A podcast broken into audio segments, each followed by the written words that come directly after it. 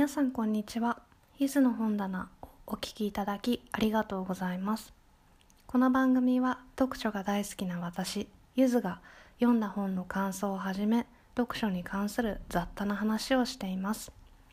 今回はマーガレット・アトウッドさんの「ザ・テスタメンツ」のレビューをしたいと思います。えこちらは、えー、ブッカー賞受賞作の作品ですけれども日本語翻訳版も「誓願」というタイトルで出版されています。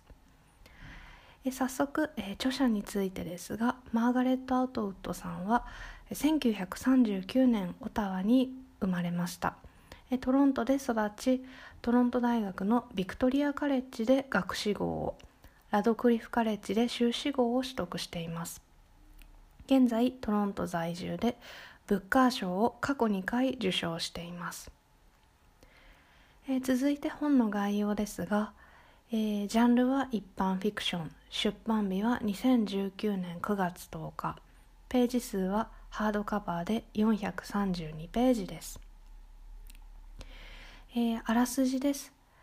え、ザ・ハンドメイズ・テイルの最後でバンのドアが閉まった時読者は彼女の先に何が待っているのか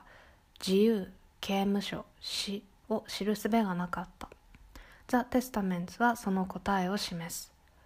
マーガレット・アトウッドによるこの続編はオフレットが未知の世界に足を踏み入れてから15年以上経って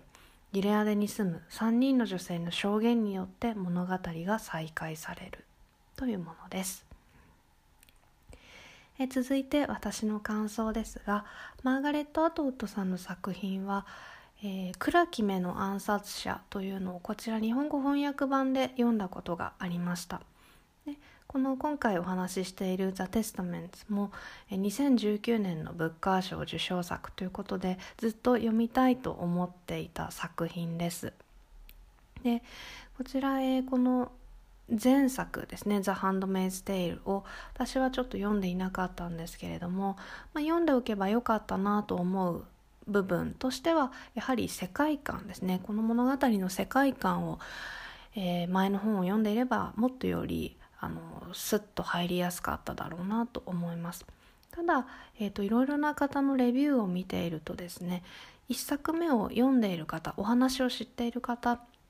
はちょっとこの今作に、えー、少しえー、物足りなさを感じていらっしゃる方も多かったようでなのでそういった意味ではまだ2作目から、まあ、私は読みましたけれどもそれでもまあ十分楽しめたので、まあ、これはそれでありかなと思いました。で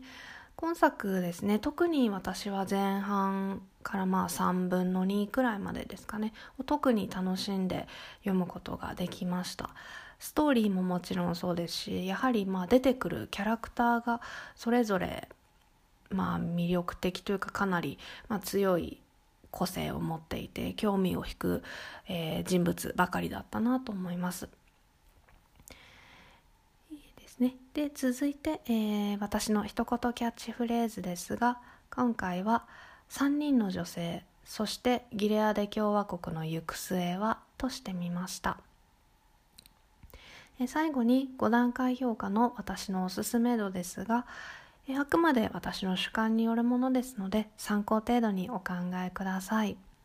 今回は星5つ中星4つをつけてみました。こちら、え日本語翻訳版も出ているということでお読みになった方も多いかもしれません、えー、ぜひ感想など、えー、お便りお寄せください、え、それでは以上です。今回お話しした内容はブログにも書いています。ブログのリンクはエピソード概要欄に載せていますので、合わせてお読みいただけたら嬉しいです。それではまた次回お会いしましょう。